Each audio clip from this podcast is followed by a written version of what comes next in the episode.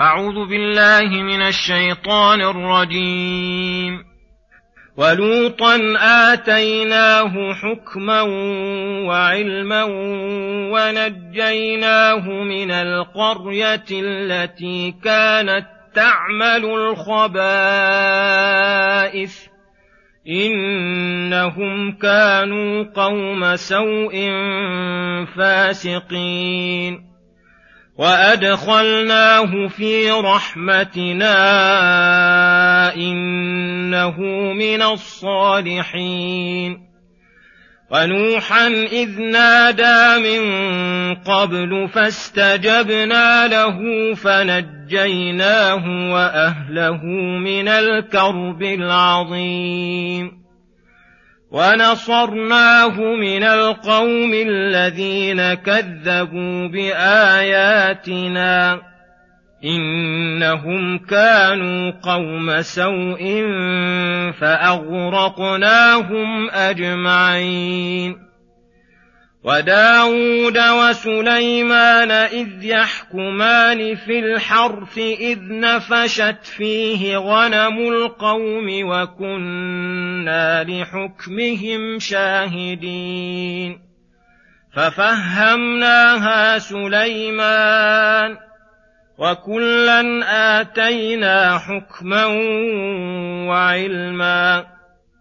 وسخرنا مع داود الجبال يسبحن والطير وكنا فاعلين وعلمناه صنعه لبوس لكم لتحصنكم من باسكم فهل أنتم شاكرون ولسليمان الريح عاصفة تجري بأمره إلى الأرض التي باركنا فيها وكنا بكل شيء عالمين. ومن الشياطين من يغوصون له ويعملون عملا دون ذلك وكنا لهم حافظين. بسم الله الرحمن الرحيم. السلام عليكم ورحمة الله وبركاته. يقول الله سبحانه ولوطا آتيناه حكما وعلما الآيات. هذا ثناء من الله على رسوله لوط عليه السلام بالعلم الشرعي والحكم بين الناس بالصواب والسداد وأن الله أرسله إلى قومه يدعوهم إلى عبادة الله وينهاهم عما هم عليه من الفواحش فلبث يدعوهم فلم يستجيبوا له فقلب الله عليهم ديارهم وعذبهم عن آخرهم لأنهم كانوا قوم سوء فاسقين. كذبوا الداعي وتوعدوه بالإخراج ونجى الله لوطا وأهله فأمره أن يسري بهم ليلا فأمره أن يسري بهم ليلا ليبعد ليبعدوا عن القرية فسروا ونجوا وذلك من فضل الله عليهم ومنته. وأدخلناه في رحمتنا التي من دخلها كان من الآمنين من جميع المخاوف النائلين كل خير وسعادة وبر وسرور وثناء. وذلك لأنه من الصالحين الذين صلحت أعمالهم وزكت أحوالهم وأصلح الله فاسدهم. والصلاح هو السبب لدخول العبد برحمة الله كما أن الفساد سبب لحرمانه الرحمة والخير. وأعظم الناس صلاحا الأنبياء عليهم السلام ولهذا يصفهم بالصلاح. وقال سليمان عليه السلام وأدخلني برحمتك في عبادك الصالحين. ثم يقول سبحانه ونوحا إذ نادى من قبل الآيات. أي واذكر عبدنا ورسولنا نوحا عليه السلام. مثنيا مادحا حين أرسله الله إلى قومه فلبث فيهم ألف سنة إلا خمسين عاما. يدعوهم إلى عبادة الله وينهاهم عن الشرك به ويبدي فيهم ويعيد ويدعوهم سرا وجهارا وليلا ونهارا. فلما رأهم لا ينجع فيهم الوعظ ولا يفيد لديهم الزجر. نادى ربه وقال رب لا تذر على الأرض من الكافرين ديارا إنك إن تذرهم يضلوا عبادك ولا يلدوا إلا فاجرا كفارا. فاستجاب الله له فأغرقهم ولم يبق منهم أحدا. ونجى الله نوحا وأهله ومن معه من المؤمنين في الفلك المشحون. وجعل ذريته هم الباقين. ونصرهم الله على قومه المستهزئين. ثم يقول سبحانه وداود وسليمان إذ يحكمان في الحرث الآيات.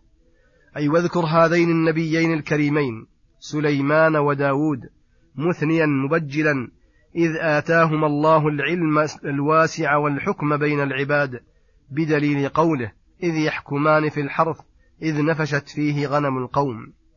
أي إذ تحاكم إليهما صاحب حرث نفشت فيه غنم القوم الأخرى. أي رعت ليلى فأكلت ما في أشجاره ورعت زرعه. فقضى فيه داود عليه السلام. فقضى فيه داود عليه السلام بأن الغنم تكون لصاحب الحرث نظرا إلى تفريط أصحابها فعاقبهم بهذه العقوبة. وحكم فيها سليمان بحكم موافق للصواب بأن أصحاب الغنم يدفعون غنمهم إلى صاحب الحرث فينتفع بدرها وصوفها ويقومون على بستان صاحب الحرث حتى يعود إلى حاله الأولى. فإذا عاد إلى حاله تراد ورجع كل منهما بماله. وكان هذا من كمال فهمه وفطنته. عليه السلام. ولهذا قال ففهمناها سليمان. أي فهمناه هذه القضية. ولا يدل ذلك أن داود لم يفهمه الله في غيرها. ولهذا خصها بالذكر بدليل قوله وكلا من داود وسليمان آتينا حكما وعلما. وهذا دليل على أن الحاكم قد يصيب الحق والصواب وقد يخطئ ذلك وليس بملوم إذا أخطأ مع بذل اجتهاده.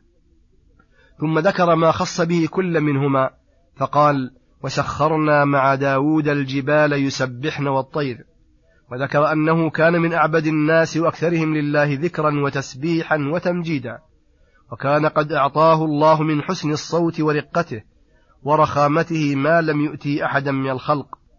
فكان إذا سبح وأثنى على الله جاوبته الصم والطيور البهم وهذا من فضل الله عليه وإحسانه.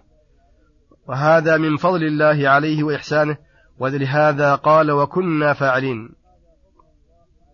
وهذا فضل الله عليه وإحسانه ولهذا قال وكنا فاعلين وعلمناه صنعة لبوس لكم أي علم الله داود عليه السلام صنعة الدروع فهو أول من صنعها وعلمها وسرت صناعته إلى من بعده. فالآن فألان الله له الحديد وعلمه كيف يسردها والفائدة فيها كبيرة. لتحسنكم من بأسكم أي هي, أي هي وقاية لكم وحفظ عند الحرب واشتداد البأس. فهل أنتم شاكرون نعمة الله عليكم حيث أجراها على يد عبده داود كما قال تعالى وجعل لكم سرابيل تقيكم الحر وسرابيل تقيكم بأسكم كذلك يتم نعمته عليكم لعلكم تسلمون. يحتمل أن تعليم الله داود صنعة الدروع وإلانتها وإلانتها أمر خارق للعادة وأن يكون كما قال المفسرون إن الله ألان له الحديد حتى كان يعمله كالعجين والطين من دون إذابة له على النار. ويحتمل أن الله أن تعليم الله له على جار العادة وأن إلانة الحديد له بما علمه الله من الأسباب المعروفة الآن لإذابتها. وهذا هو الظاهر لأن الله امتن على العباد وأمرهم بشكرها. ولولا أن صنعته من الأمور التي جعلها الله مقدورة للعباد لم يمتن عليهم بذلك ويذكر فائدتها. لأن الدروع التي صنع داود عليه السلام متعذر أن يكون, متعذر أن يكون المراد أعينها وإنما المنة بالجنس.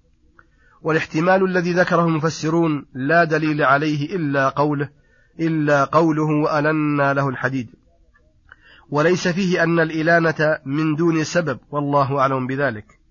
ولسليمان الريح أي سخرناها عاصفة أي سريعة في مرورها تجري بأمره حيث أديرت حيث أديرت امتثلت أمره غدوها شهر ورواحها شهر إلى الأرض التي باركنا فيها وهي أرض الشام حيث كان مقره فيذهب فيذهب عن الريح شرقا وغربا ويكون مأواها ورجوعها إلى الأرض المباركة. وكنا بكل شيء عالمين. قد أحاط علمنا بجميع الأشياء. وعلمنا داود وسليمان ما أوصلناهما به إلى ما ذكرنا. ومن الشياطين من يغوصون له ويعملون عملا دون ذلك. هذا أيضا من خصائص سليمان عليه السلام. أن الله سخر له الشياطين والعفاريت وسلطه على تسخيرهم في الأعمال التي لا يقدر على كثير منها غيرهم.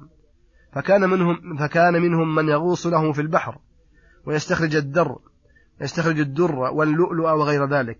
ومنهم من يعمل له محاريب وتماثيل وجفان كالجواب وقدور الراسيات. وسخر طائفة منهم لبناء بيت المقدس ومات وهم على عمله وبقوا بعده سنة حتى علموا موته كما سيأتي إن شاء الله تعالى. وكنا لهم حافظين أي لا يقدرون على الامتناع منه وعصيانه بل حفظهم الله له بقوته وعزته وسلطانه. صلى الله وسلم على نبينا محمد وعلى آله وصحبه أجمعين وإلى الحلقة القادمة غدا إن شاء الله والسلام عليكم ورحمة الله وبركاته.